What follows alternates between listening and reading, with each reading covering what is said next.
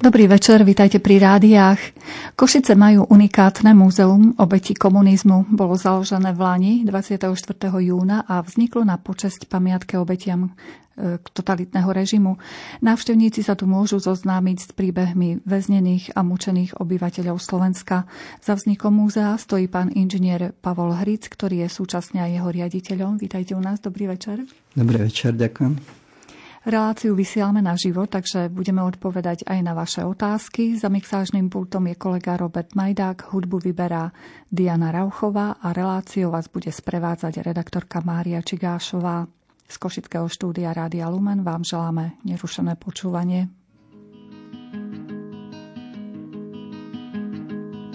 Bratříčku, nevzlikej, to nejsou bubáci, vždyť už si velikej to jsou jen vojáci, přijeli v hranatých železných maringotkách. Se slzou na víčku hledíme na sebe, buď se mnou, bratříčku, bojím se o tebe. Na cestách klikatých, bratříčku v polobotkách prší a venku se setmělo.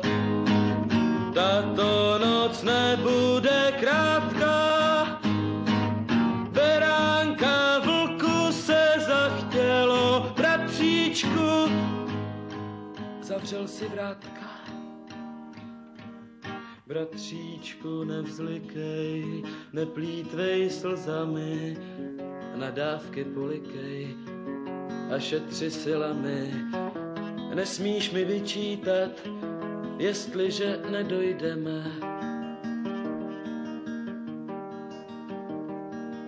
Nauč se písničku, není tak složitá.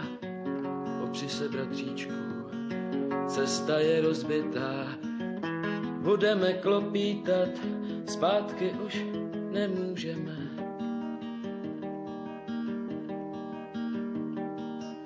Prší a venku se setmělo. Tato noc nebude krátká, beránka vlku se zachtělo, bratříčku, zavírej vrátka. Zavírej vrátka. Pán inžinier, vy ste hlavným iniciátorom založenia múzea. Kedy ste sa vôbec začali pohrávať s myšlienkou, že by bolo dobre také múzeum založiť? Ja som u vás už zo párkrát bol a e, jedna z takých tém, ktorú sme tu narozoberali, bola e, samizdatová literatúra, prepisovanie kníh. E, súviselo to aj s nejakou organizovaním katechézy po domoch v Košiciach No a vlastne táto myšlienka e, založiť knižnicu samizdatu vo mne bola ešte pred smrťou doktora Fibiho, teda pred rokom 2012. E, sme o tom spolu rozprávali, no ale Rudo nás opustil pomerne rýchlo v 2014 roku. E, zomrel a dva roky potom sme mu otvárali tabulu na prečeli našej budovy doktorovi Fibimu, ktorý je známa osobnosť aj zo samizdatu, aj zo sviečkovej manifestácie, tak e, pri tomto otvorení sme urobili výstavu o samizdate s tým, že sme donesli zo pár exemplárov, vytvorili sme panely a hovorilo sa o tom, mm, o samizdate, akú úlohu zohral v boji za slobodu.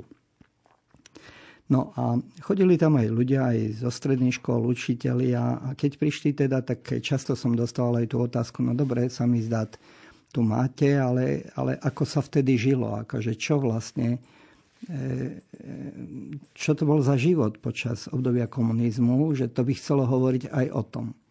No a pri tej príležitosti som tak akože zvážoval, priznám sa, že tie 50. 60. roky som ja nezažil, to poznám len z počutia od rodičov alebo od tej predchádzajúcej generácie, tak veľmi sa mi do toho ako nechcelo. Ale potom, keď som počul viackrát, že je nejaké úsilie a sú vyhlásenia, že treba také muzeum na Slovensku, že chýba to tu, tak v rámci týchto našich možností mali sme nevyužité priestory v budove v suteréne, ktoré sa rekonštruovali a tam sme proste začali projektovať e, toto muzeum obeti komunizmu. To znamená, že vzrod je niekde okolo toho roku 2016, no ale reálne sa na tej časti múzea začalo pracovať až v roku 2019. Ale prečo práve múzeum obeti komunizmu? Viete, tých pohľadov na komunizmus e, je veľmi veľa.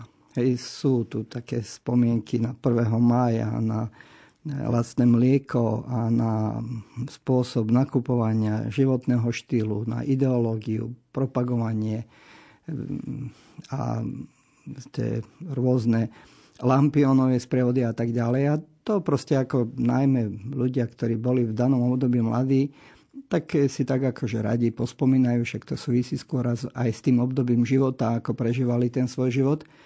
No ale mne sa zdá, že taký, taký opravdivý pohľad na komunizmus je práve pohľad e, skrz obete. Pretože vieme, že, že veľmi veľa ľudí bolo v tom období perzekuovaných. Keby sme našim poslucháčom priblížili, ako to múzeum vyzerá, čo všetko tam nájde návštevník?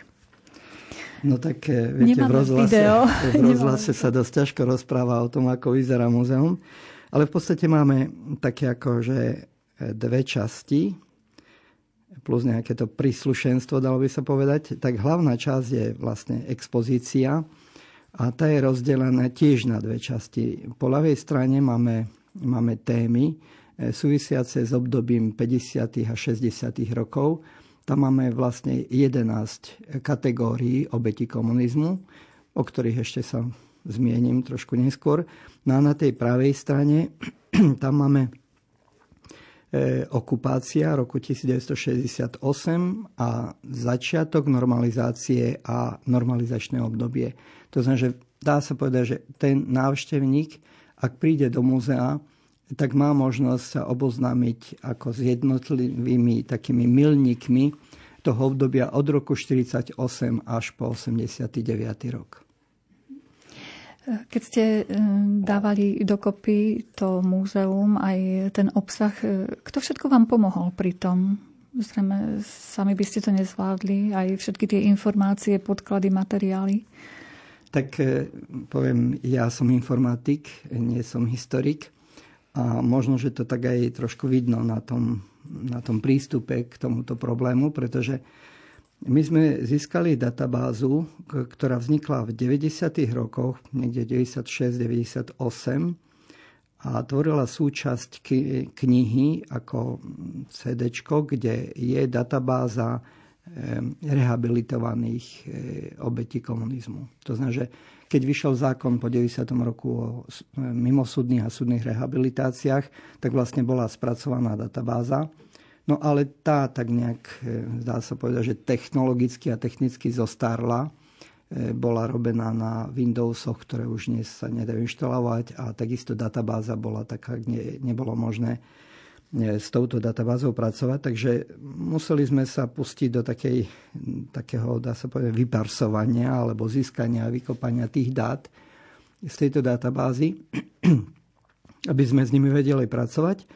A e, podarilo sa nám teda e, tie dáta nejak ovládnuť a zistili sme, že tam sú tie e, faktografické veci o počte obetí, o kategóriách obetí, No tak to bol vlastne taký základ, ktorý tvorí kostru tých myšlenok alebo tých e, obetí. No a k tomu sme dopracovali aj mapu obeti komunizmu. Máme to zverejnené aj na webovej stránke obetekomunizmu.sk, kde sme túto databázu preklopili do tej mapovej vizuálnej podoby. To znamená, že ono čítať 100 tisíc záznamov v databáze nie je nejaká moc príjemná záležitosť.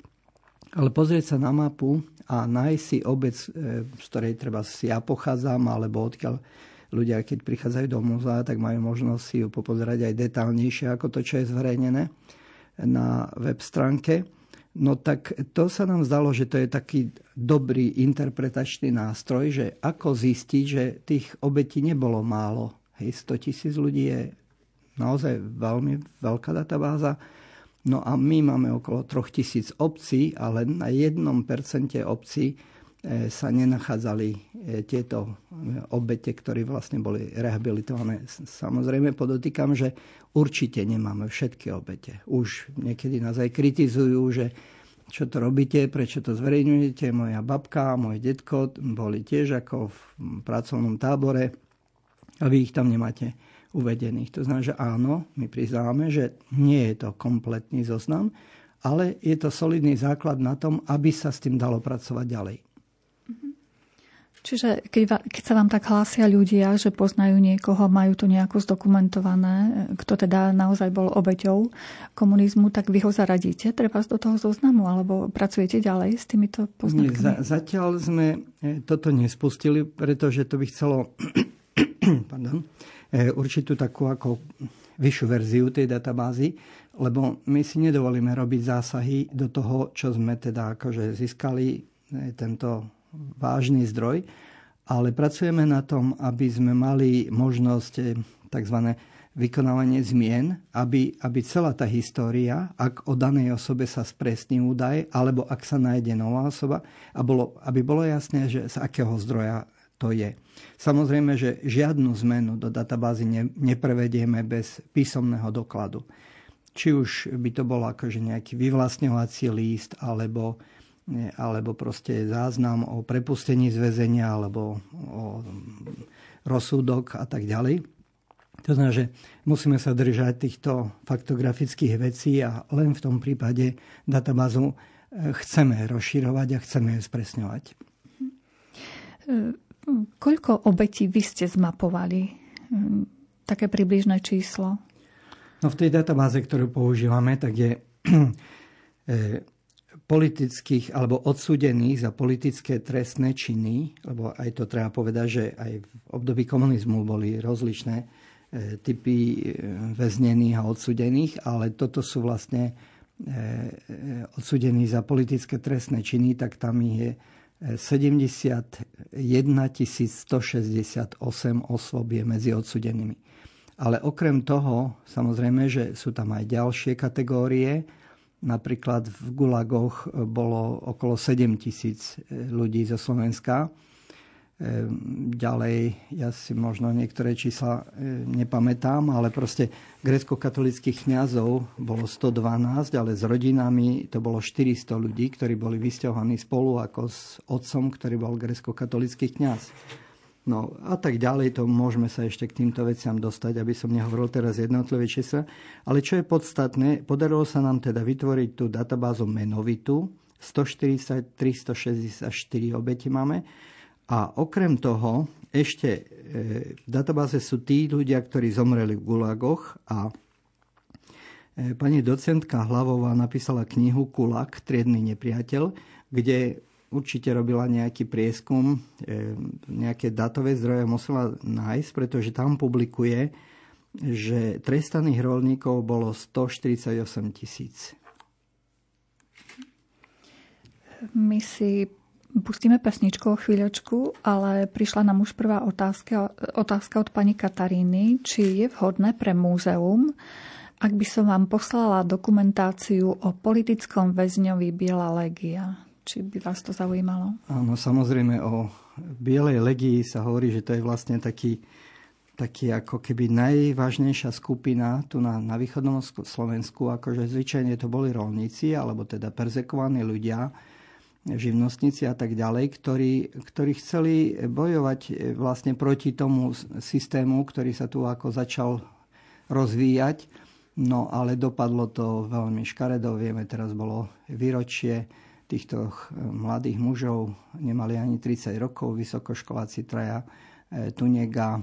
E, teraz mi to asi nepríde na všetky tri mená ale dostali povraz za to, že sa angažovali v Bielej legii. Známy je aj prípad pána Bodnára, tu nás Krásnej, alebo Krásna, alebo Bohdanovce, ktorý tiež dostal povraz a to bol pokladaný ako keby za vodcu tej východoslovenskej ako časti. O Bielej legii je toho naozaj akože pomerne veľa známych vecí, ale mm, určite ja som bol prekvapený, že u nás maličká obec na Zempline, tam boli šiesti mladí muži, e, takisto akože niekoľko rokov vo vezení práve za aktivity Bielej legii. Takže my budeme v tejto téme pokračovať, ale až po pesničke. Ak máte nejaké otázky, vážení poslucháči, môžete nám ich poslať formou SMS správy na číslo 0914 186 229.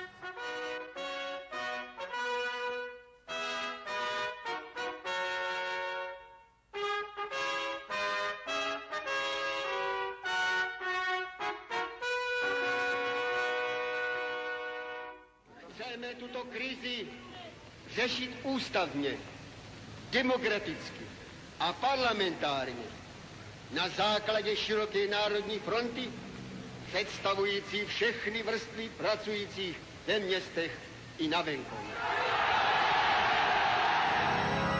Pani obžalovaná, to by znamenalo ovšem rozmelnění Československa v nějakom útvaru, který by vyhovoval nie Československu, ale cudziňan. Ukážte mi tie sily, které za vámi vůbec stály za prvé a ukážte mi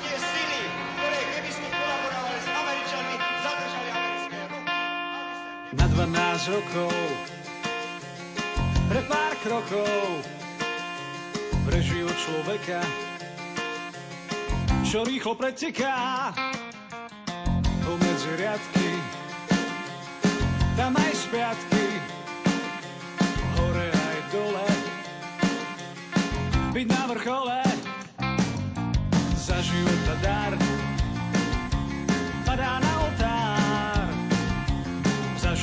kniaza krajinu zrádza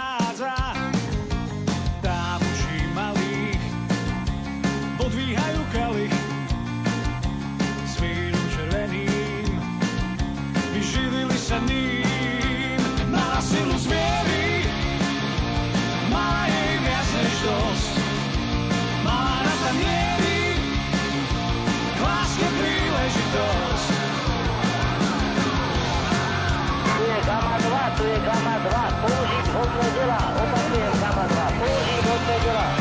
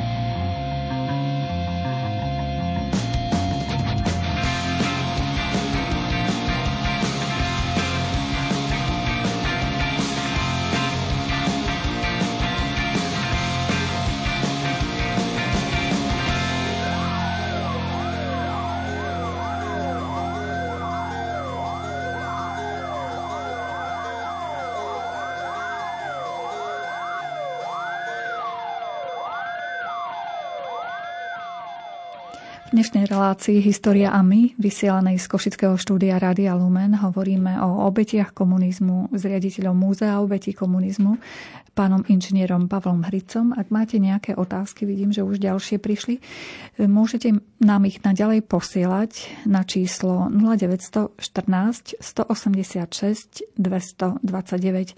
Chcel by som vás poprosiť, teda pán inžinier, keby ste nám tie obete, obete komunizmu trošku tak štrukturovali, že aké to boli všetky obete, čo ste tam spracovali. Tak eh, hovoríme, to naše hlavné zameranie je na obdobie 48, 1948 až 89, ale ono, eh, je tam jedna výnimka, pretože eh, v čase, keď prichádzali sovietské vojska na územie Slovenska, keď prekročili hranice na tej východnej časti, tak vlastne vieme, že už vtedy prichádzala spolu s osloboditeľmi aj politická policia NKVD Sovietskeho zväzu, ktorá brala ľudí do gulagov.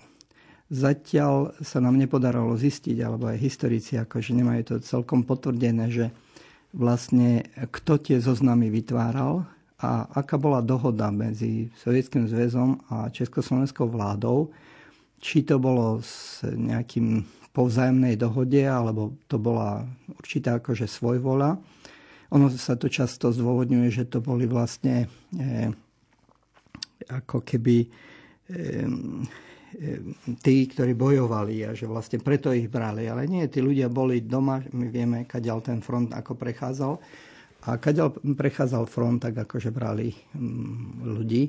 Často to bolo aj tak, ja som počul taký príbeh a asi nie ojedineli, veď sú autory, ktorí sa tejto téme e, venujú detálne, že niekto im treba zutiekol z vlaku, hej, oni vozili na nákladných vlakoch, tak proste zastal vlak na zastávke e, na danej stanici a ľudia, čo tam stali, čakali na vlak, ktorý mali ísť do práce, zobrali taký počet ľudí, ktorý im chýbal.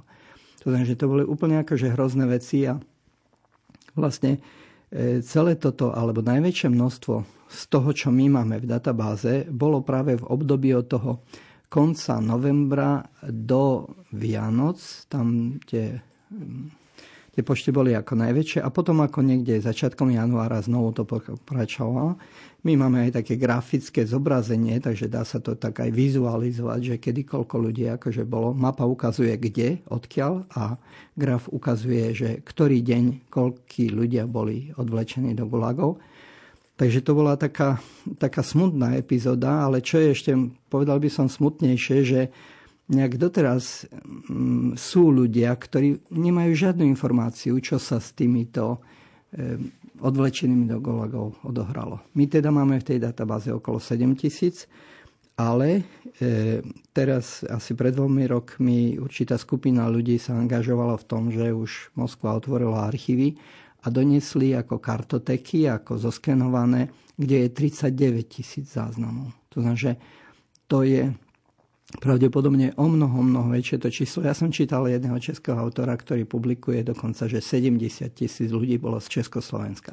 Samozrejme, že keď sa pozrieme aj na mape, tak vidno, že sú to predovšetkým ľudia z východného Slovenska. Už ani západné Slovensko zďaleka nemá takú hustotu tých ako odvlečených, ako práve to východné Slovensko. A prečo ich vlastne odvliekli už na konci vojny? Boli to no, nejakí špeciálni nepriatelia toho nového režimu? To, vlastne to už bola taká príprava na prevzatie moci. E, zvyčajne to mohli byť nejakí tí gazdovia, čo neskôr boli označovaní, že sú kuláci, zbohatlici, alebo tí, čo vykoristovali ľudí, lebo e, s manželkou pracoval na poli, tak to bolo veľké vykoristovanie rodiny. Ale mohli tam byť aj živnostníci, alebo potom ako ľudia, ktorí boli e, nejakým spôsobom označení za nepriateľov štátu, alebo sa očakávalo, že sa nebudú akceptovať akože ten nástup komunistického režimu. Veľmi ťažko sa tieto veci odhalujú. Jeden z vážnych takých e, kritérií, a vidíme to aj na mape, že sú to e, veľmi veľká časť ľudí bola práve z e, južného Slovenska, to znamená, že obyvateľia maďarského maďarskej národnosti. Trochu vidno na spíši tie, že e, tam oblasti ako nemecké a takisto akože rusínske. To znamená, že ten, to kritérium národnosti tam tiež mohlo zohrať určitú rolu, ale určite to nebolo jediné a ako keby, teda, že ne, nebolo to jediné kritérium tohoto výberu. Mm. Aj sa vrátili nejakí? Máte také poznatky? Tak týchto, z tejto databázy my máme 528 e, ľudí zomrelo v gulagoch, napríklad bolo tam aj 200 žien. No a mnohí zomierali už cestou vo vlaku, pretože oni odchádzali e, v tých e, nákladných vozňoch, cestovali v zime proste bez, bez jedla, bez pitia, bez možnosti ako keby nejakej ochrany pred zimou takže mnohí, mnohí zomierali už cestou. Ale samozrejme, aj keď prišli do tých gulagov, tak to bol tvrdý režim v mrazoch, v zime, bez patričného oblečenia, bez jedla, takže tá umrtnosť tam bola vysoká. Tie gulagy boli vlastne v takých najchladnejších častiach vlastne. Áno, tak zvyčajne to bolo akože na Sibirii. Takže to boli e, obete odlečené do gulagov. Aké ďalšie ešte obete ste zaznamenali? Tak ďalšia taká skupina sú e, tie tzv. PT, PTPACI alebo pomocné technické prápory. Sú o tom aj nejaké filmy, Černí baroni napríklad o tom hovoria, možno trošku takou, takým, takou humornou, e, z humornej stránky zobrané, ale v podstate o čo sa jednalo. Akože tiež e, už dnes možno treba osvetliť najmä mladším divákom, poču, chla, poslucháčom, pardon, to, že kedysi vojenská služba bola povinná a vlastne to tzv. Od, odobierka, teda odobieranie týchto chalanov na vojnu alebo tých rekrutov, to bol, dá sa povedať, taký obrad, možno aj taký obrad dospelosti, že chlapec, ktorý bol odvedený, tak to už je muž, už sa môže ženiť a môže ísť na vojnu. Už mal vyšší level Áno. status.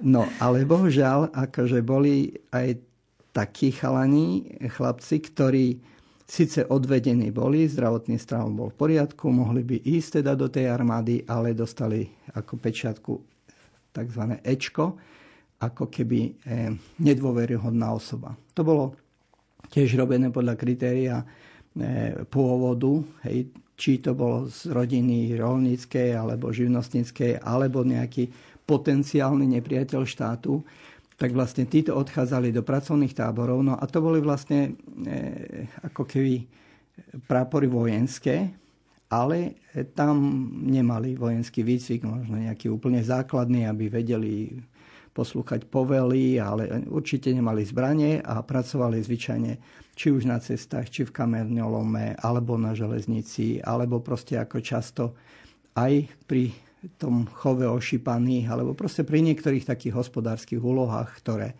ktoré tieto prápory plnili. A kto rozhodoval o tom, že dostane tú pečiatku Ečko? No to by bolo tiež zaujímavé vedieť, ale nejak už na okresnej úrovni, ako boli komisie, ktoré, ktoré vlastne E, dostávali tieto návrhy, podnety, neviem, pravdepodobne to bolo už vtedy sa začínala rozvíjať tá sieť eštebákov a donášačov a informátorov. Takže už e, to bolo vlastne také prvé kritérium, ale potom to išlo ešte na Krajský národný výbor a potom to išlo na sekretariat komunistickej strany Slovenska. To znamená, že hlavné rozhodnutie, kto ide do pracovného táboru, E, tak vlastne bolo práve na, na, tej, na tej stranickej úrovni.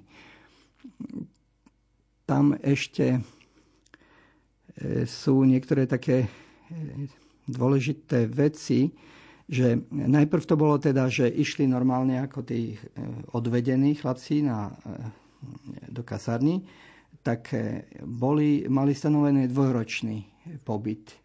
Ale neskôr sa to preklasifikovalo a už to nebolo na dva roky, ale na neurčito.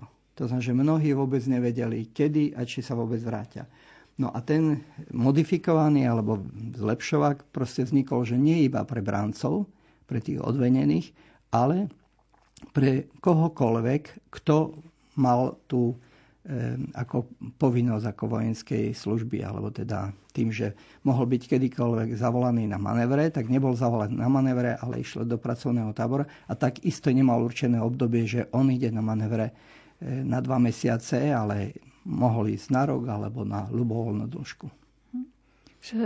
Človek, zdravý mladý e, muž, nemohol tušiť, že kedykoľvek ho mohli povolať vlastne do tých PTP táborov v podstate, no a, ak sa ne, znepáčil teda vrchnosti. Áno, a nakoniec to neskočilo iba tým, že sa vrátili, ale samozrejme ten bilák, to označenie, že on je PTPák, to sa z ním vleklo celý život, to už potom znamenalo celoživotná perzekúcia, pretože títo ľudia, ktorí raz boli prenasledovaní, tak už sa toho reálne boli rehabilitovaní až po roku 1989, teda od 90. rokov boli plne rehabilitovaní, ale dovtedy mali určite zavedené spisy a e, neustále boli pod dohľadom. Často to bolo tak, že keď sa vrátili, tak nejaký ten sused ho pozval na pivo, no čo ako bolo, hej, trošku ho tam vyprovokoval a išiel druhýkrát.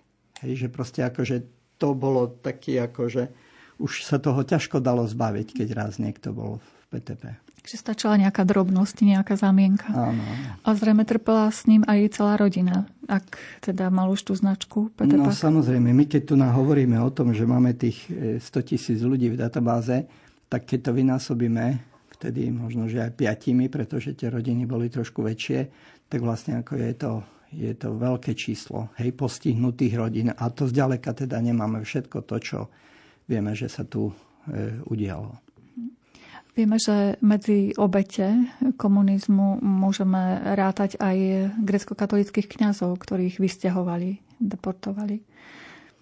Áno, asi na túto tému už bolo aj dosť napísaného, aj povedaného, ale znovu taká jedna drobnosť, čo si možno aj v dnešnej dobe necelkom uvedomuje, že ten kňaz bol pod tlakom.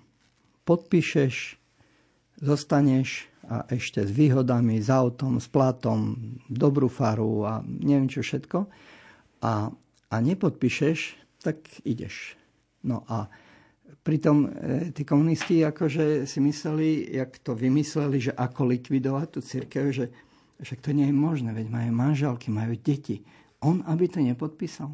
No a pritom nepodpísali väčšina teda kňazov nepodpísala prechod z grécko-katolíckej cirkve na pravoslavnú, pretože tá pravoslavná v danom období akože bola tak trošku ako keby po ruke komunistickej strane. No a e, preto títo ľudia e, za, za jeden jediný podpis trpeli tak dlho. Keď to zoberieme tak ano. formálne, hej, samozrejme tam išlo o mnoho viac, ale, uh-huh. ale po tej formálnej stránke. A možno aj dnes treba pripomenúť, že ono, keď sa človek niekde podpisuje, tak to má nejakú váhu. To nie je len tak, že á, tak som podpísal, ja, ja sa veľakrát podpisujem hoci kde. Áno, že spätne môže to veľmi veľa znamenať, e, taký podpis. Mm, medzi ďalšie obete to patria aj e, obete kolektivizácie, e, ktoré tam máte tiež Áno. zmapované. Tak to je jedna z motivácií, pretože pravdu povedať sám som prežil som detstvo v takejto rodine. Bola to postihnutá rodina. Naši mali 14 hektárov pôdy, z čoho, ktorá sa kúpila tým, že detko odchádzal do Ameriky, zarobil tam, poslal našim aby si urobili, postavili dom a aby, aby si kúpili polia aj e, veci potrebné pre hospodárstvo. No dlho sa tomu netešili, pretože prišla násilná kolektivizácia a tiež vlastne to bolo o tom, že podpíšeš, nepodpíšeš a dokonca tam boli aj také, také no, donúcovacie spôsoby a aj tvrdé donúcovacie spôsoby. Takže za jeden podpis sa to vlieklo potom s celou rodinou. My sme boli označení ako, že sme deti kuláka a kulák to bolo niečo hrozné označenie. Samozrejme, to bolo pejoratívne slovo. Ja si myslím, že otec bol normálny chlap, normálny človek, gazda, rolník, ktorý sa vedel postarať aj o pôdu, aj o zvieratá, aj najmä o rodinu, lebo to bol vlastne e, spôsob živobytia. No ale potom, potom to začalo tak ako nejak sa stupňovať, lebo nestačilo to, že teda no, nepodpísal, nie? no ale dovlekli nám na záhradu 30 jalovíc v našom chlieve, kde boli kone a krávy, tak bolo 30 jalovíc. No viete si predstaviť, jak vyzerala tá záhrada, po ktorej ten dobytok akože prešiel minimálne dvakrát denne akože napájať sa k e, studni, ktorá tam bola. Potom vojaci prišli rozoberať šopu, kde mal otec kedysi nejaké náradie, ktoré sa zobralo ako do družstva. Deti zo školy prišli jablka oberať, lebo akože otcovi povedali, že všetko je erárne. Otec sa pýta, čo je to erárne? Nikdy takéto slova nepoznali. No takže vlastne nebolo určené, že čo je súkromný majetok a čo môže človek vlastniť. Ale keď sa sú druhom z ONV alebo z iných štruktúr, ako nieč, niekto nepozdával, no tak dokázali robiť aj, aj takéto akože breky. No ešte také ďalšie epizódky u nás to dole potom bola, e, bolo, bol tabak. Hej, akože sa pestoval tabak, to bolo také moderné tých 60 rokov, koncom 50 60 rokoch tak sme mali plnú stodolu tabaku. Teda. tak niekedy chlapi, chlapi si tam chodili trošku aj na, na zbierať ako do cigaret. No a ďalšia taká epizódka je, že už keď sa ten tabak prestal pestovať, ja už neviem, jak to bolo, ekonomicky a hospodársky vyhodnotené, ale asi veľmi pozitívne to nebolo, keď to skončilo, tak umiestnili u nás stodole, takisto veľkú stodolu sme mali, e, celú technológiu pre automatizovanú, e, ja viem len český výraz, slepičáreň, ako proste ako automatická nejaká jednotka, ktorá mala fungovať na to, aby tam slepky boli automaticky krmené, napájané, znašali, vajíčka sa mali odniesť. No a e, toto všetko v tej našej stodole bolo vyrábované, vykradnuté, vylamané dosky a proste každý, kto, e, kto chcel si postaviť doma kurník, tak akože prišiel, prišiel si a zobral. Otec sa je bál, že no tak aby na mňa nebolo, že to ja som dovolil, no ale ja nie som ani družstevník, ani kľúče od toho nemám, no tak čo ja s tým ako urobím? Takže tak dopadla jedna obrovská technológia, mohla byť aj pomerne drahá a nič z nej nebolo. Takže to moje nazeranie na to hospodárenie týchto družstiev e, nie je teda ne, nepozerám na to s veľkým obdivom, ba práve opačne. Mhm. Keď ste spomínali tie deti, ako si prišli pokojne obrať e, jablčka, prišli niekedy tie deti aj na brigádu, že da čo pokopať do záhrady? to nie. E, takto. E, deti neprišli sebe tie jablčka oberať. Aha. Oni dostali zo školy úlohu. Je tak? To prišla normálne s učiteľkou zo školy. No, niekto ten povel musel dať, lebo myslím si, že aj tie učiteľky to by ich nikdy, ne, nikdy nenapadlo. No ale to bolo také, ako že keď chceli niekomu urobiť radosť, no, takže, takže ideme oberať k vám. Kricovým jablkám. Kricovcom. Majú pekné jablka. Áno, a to nebolo, neboli sme jedinou takouto rodinou. Otec spomínal, že 78 gazdov nepodpísalo vstup do družstva. Ja bohužiaľ túto agendu ešte neovládam, lebo hovorím, neby tej jednej knihy, ktorú som našiel na internete, tak o týchto veci, že to bolo pol milióna hospodariacich rodín, alebo dnes by sme povedali fariem, tak 470 e, tisíc niektoré uvádzajú, že bolo e, tí, ktorí ne, nevstúpili do družstva. Samozrejme už potom pod násilím určitým v 60. roku už bolo skoro všetko zdrusenené, ale e, väčšina ľudí, teda tých 60 tisíc mohlo treba vstúpiť dobrovoľne a všetko ostatné bolo, bolo vlastne takto nahnané, alebo ani nie, pretože keď to nepodpísal vstup do družstva, tak majetok mu odišiel a stratil práve tú výhodu, že oni by mu nenechali ten majetok, lebo tak či tak tam sa jednalo o to, aby ten majetok išiel do družstva. V Čechách teraz som počul jednu konferenciu na pôde Českého parlamentu. E, bola e, diskuzia o tom, že, že uvažujú Česi zaviesť zákon o genocíde sedlackého stavu.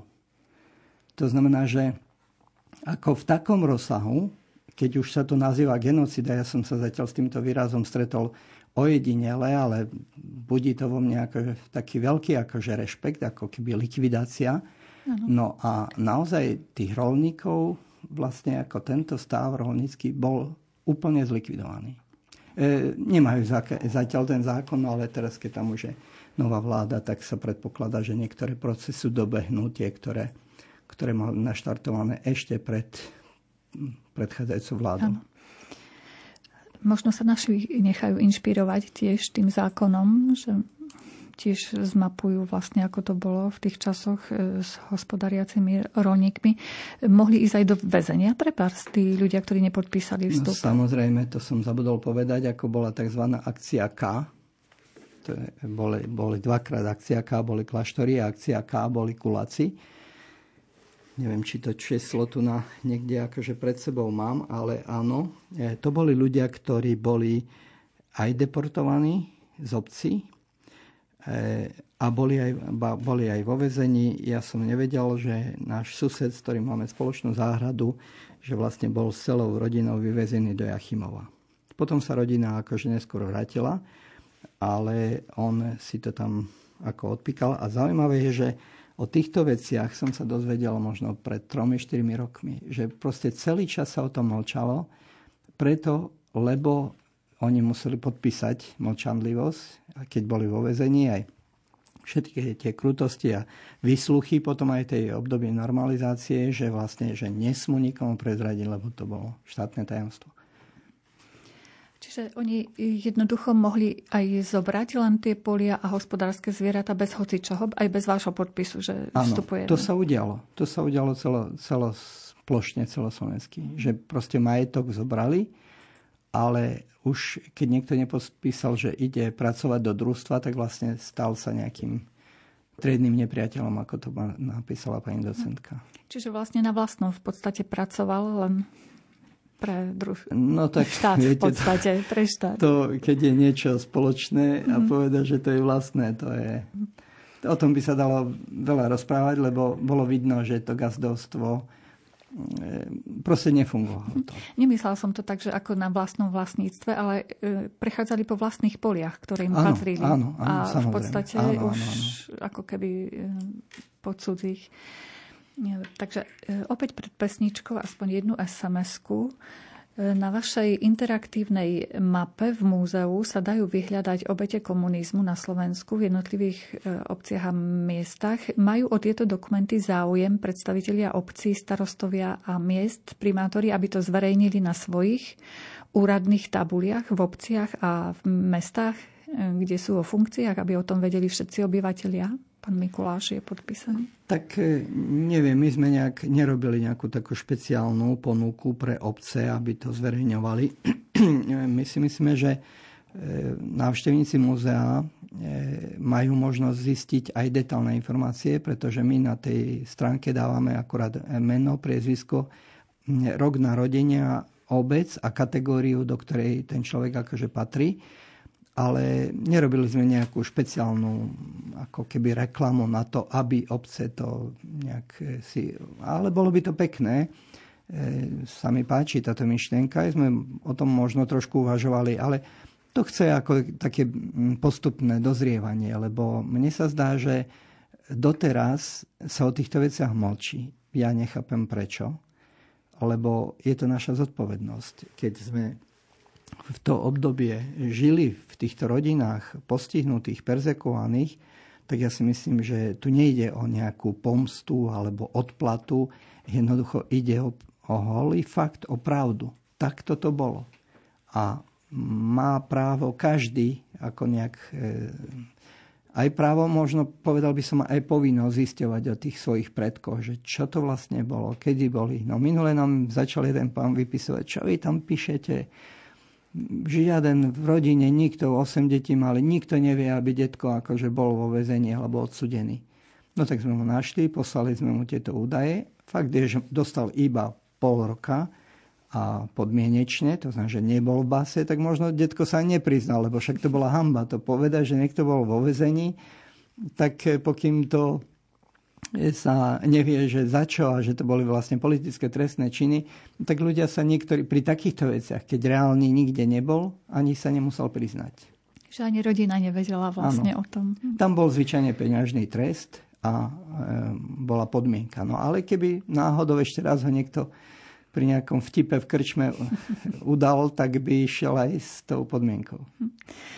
Je zrejme dobré ešte teraz, kým žijú pamätníci, ktorí zažili vlastne to obdobie komunizmu, naozaj zmapovať všetky tie príbehy, všetky, všetky, všetky dokumentácie, ktoré majú doma aby to ostalo pre naše deti a našich vnúča, naše vnúčata? No tak bohužiaľ už sme to asi nestihli a to ja si uvedomujem, že to malo byť pred 20-30 rokmi hneď po revolúcii, pretože ja napríklad, a ja sebe hovorím, ja som 50. 60. roky moje také zobudenie z detského sna bolo to, keď som sa 21. augusta 1968 zobudil na to, že otec prišiel do, do izby. My sme ešte spali, boli prázdniny, takže sme sa nejak nenáhlili. Bolo ráno o 6. a hovorí, že budze vojna. Fúha. Tak a oni vedeli, čo je vojna, lebo len pred 20 rokmi alebo 23 skončila. rokmi sa skončila. No a keď sme teda vyšli vonku a pozerali televíziu a keď sme zbadali, že proste tu na, hej, sme okupovaní, tak e, nebolo to ľahké ráno. Hej, samozrejme, všetci sme boli upokojovaní, že netreba nejak robiť niečo proti tomu, že idú nejaké dohovory a tak ďalej. No ale vieme, že v období v 70. roku som išiel na strednú školu a prvé, čo nám tam dali, okrem tých normálnych knížiek, takú jednu bielu s nadpisom Poučenie z krízového vývoja. No a to bolo o tom, že to nebola už okupácia, ale to bola bratská pomoc. Takže v priebehu roka sa to zmenilo z okupácie na bratskú pomoc. A už len teraz ako dopoviem, teraz som práve počul aj pána Kocaba, ktorý vypravadil eh, sovietské vojska po revolúcii 89. roku. No a hovorí, že no, my sme tu mali pol miliónov armádu s tankami aj so všetkým, čo tu bolo a boli tu 23 rokov. To znamená, že on ešte tak ako trošku možno usmevne, alebo neviem ako ironicky, ako poznamenal, no, že čo teraz tam je 150 tisíc hej, na tých hranicách východných Ukrajiny a u nás bolo pol milióna ľudí. Hej. Tak je to stále také, že tomu obyvateľstvu sa vzbudzuje taká hrôza z toho, keď vidí vojakov a tanky a takéto veci. Určite to nebolo nič príjemné. Košice a... bolo prvý deň zastrelených, myslím, uh-huh. Mhm. 7 alebo 8 ľudí. Na Slovensku celkovo je zatiaľ zmapovaných 37 obetí e, priamo ako e, zásahom, no a potom je spustu zranených a e, ľudí, ktorých proste tí sovietskí vojaci spôsobili havárie a pozemieralo veľa ľudí, ale znovu nie je to nejaká agenda, nad ktorou by sme nejak sedeli a, a pracovali a dávali ju dokopy. Beží nám veľmi rýchlo čas, tak ja navrhujem, že asi pesničku vynecháme, pán inžinier. Ešte si radšej povieme o tých ďalších obetiach komunizmu. Vieme, že boli aj popravovaní ľudia, vo väzniciach pozomierali, pri, pri prechode hraníc ďalší zomreli. Máte aj e, o tom údaje vo svojom múzeu? Áno, samozrejme. E, tu nám máme číselné údaje. E, je to taký celkový ten účet alebo súčet komunizmu za celé to obdobie. Ale ak dovolíte, aby som trošku ako predsa len e, niečo povedal o tom období normalizácie. Pretože ja sa pokladám za dieťa normalizácie. Som spomínal, že bol som siedmak a prišli k nám okupanti. E, bol som v prvom ročníku, už som sa učil, že to nie sú okupanti a celú strednú školu a vysokú školu som nejak absolvoval. Nejak som ten systém akože vnímal. Neboli to roky tie kruté, jak 50. roky, že sa išla do väzení, do pracovných táborov, že sa proste e, od, do gulagov odleko, ale, ale tá stratégia sa zmenila. Proste začalo sa vlastne vytvárať ako keby prostredie strachu Jednoducho všade sa na všetko dozeralo, počúvalo a tak, aby sa ľudia, ľudia báli. Nakoniec e, my toto obdobie ešte tiež nemáme veľmi dobre zmapované, teda takto. My nerobíme výskum, my pracujeme s dátami, ktoré e, má k dispozíciu národa alebo iné katedry histórie a proste iné historické ústavy, Slovenská akadémie vied a tak ďalej. To znamená, že my v muzeu skôr poskytujeme alebo interpretujeme ako tieto údaje. No a vieme teda, že po 68. roku bola veľká vlna vysťahovalectva, je to tzv. paragraf 109. No a v tejto databáze je 26 tisíc ľudí opustilo Slovenskú republiku po roku 69.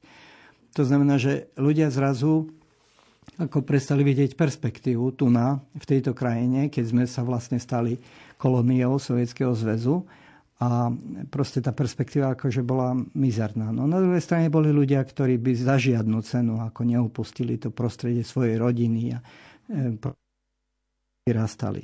No, potom začali tzv. previerky a čistky. Možno sa aj vy pamätáte, že keď som prišiel na pracovisko prvé, tak e, prvé, čo bolo, ako že mám absolvovať nejaké previerky. No a tam boli také buď také kamarátske otázky, alebo také, ktoré vedeli človeka aj odpáliť. Hej. Napríklad jedna z nich bola taká, a to možno niečo bolo povinné, ale niektorá tá komisia, lebo to, to bolo vyše 100 tisíc ľudí v komisiách. E, to, že sa strana očistila, neviem koľko e, straníkov vtedy bolo vyhodených zo strany, lebo No ale to nebežalo len na úrovni e, tej stranickej linky, to bežalo na každom pracovisku, v každej škole, v každej organizácii, hej, kde boli previerka. Jedna z otázok bolo, čo si myslíte teda o e, príchode sovietských vojsk.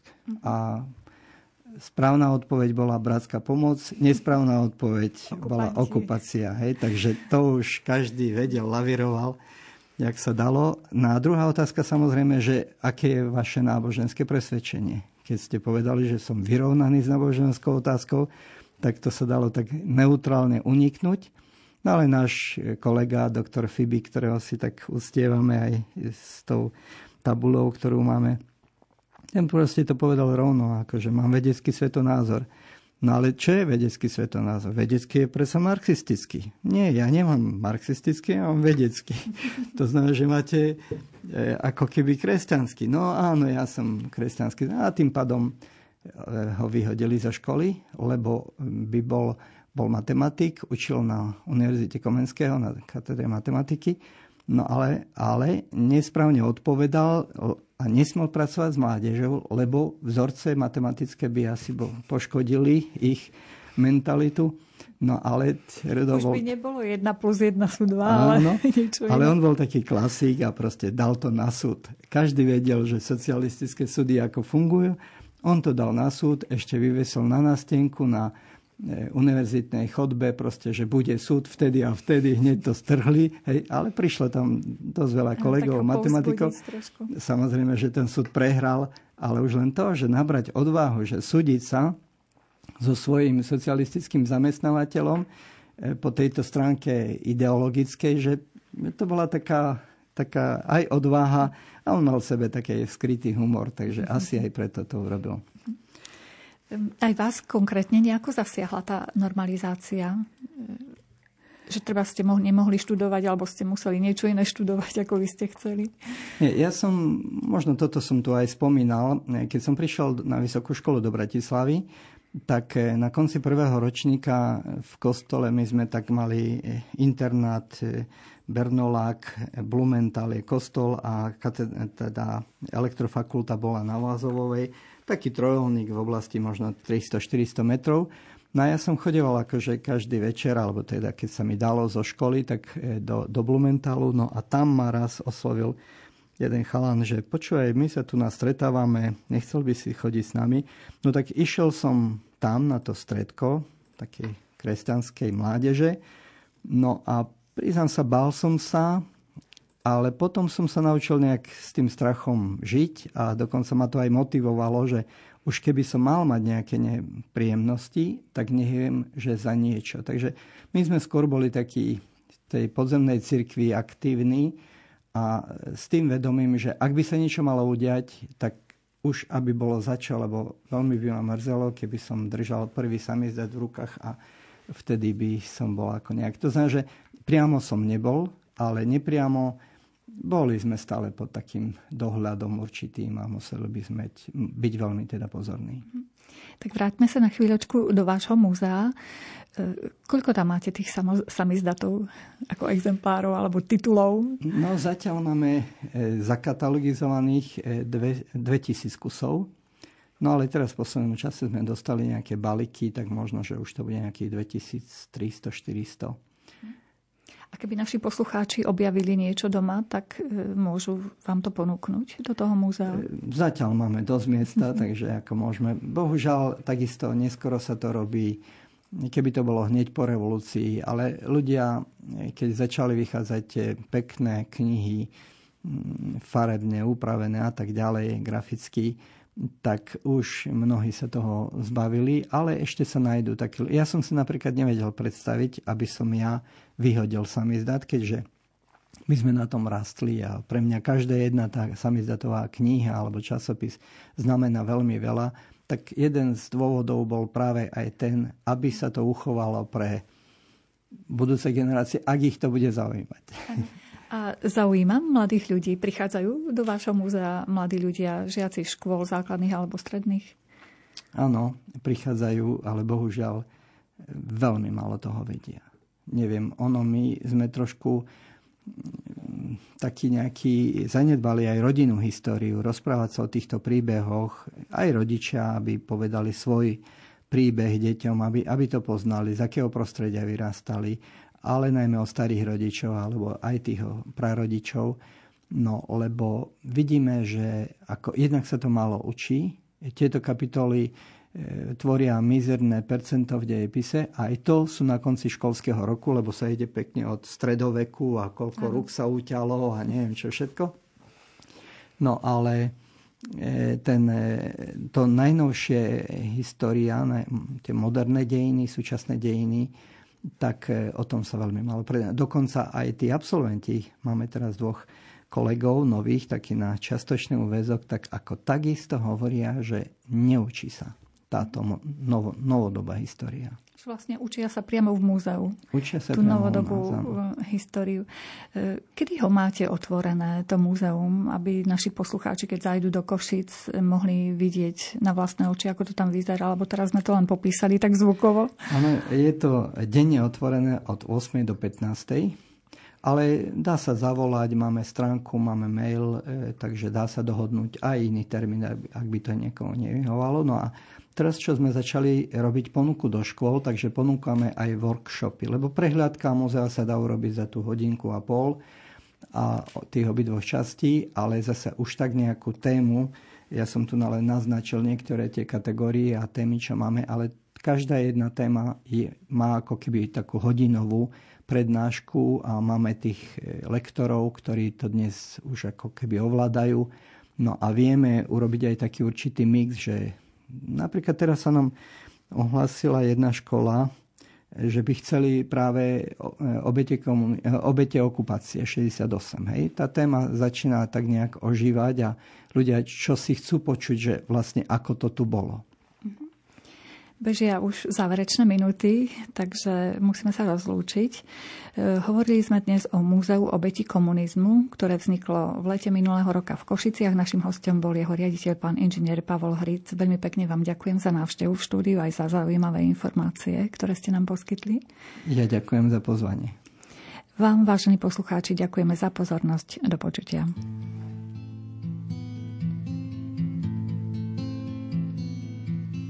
Šla pravda světem a na chudý duchem se smála.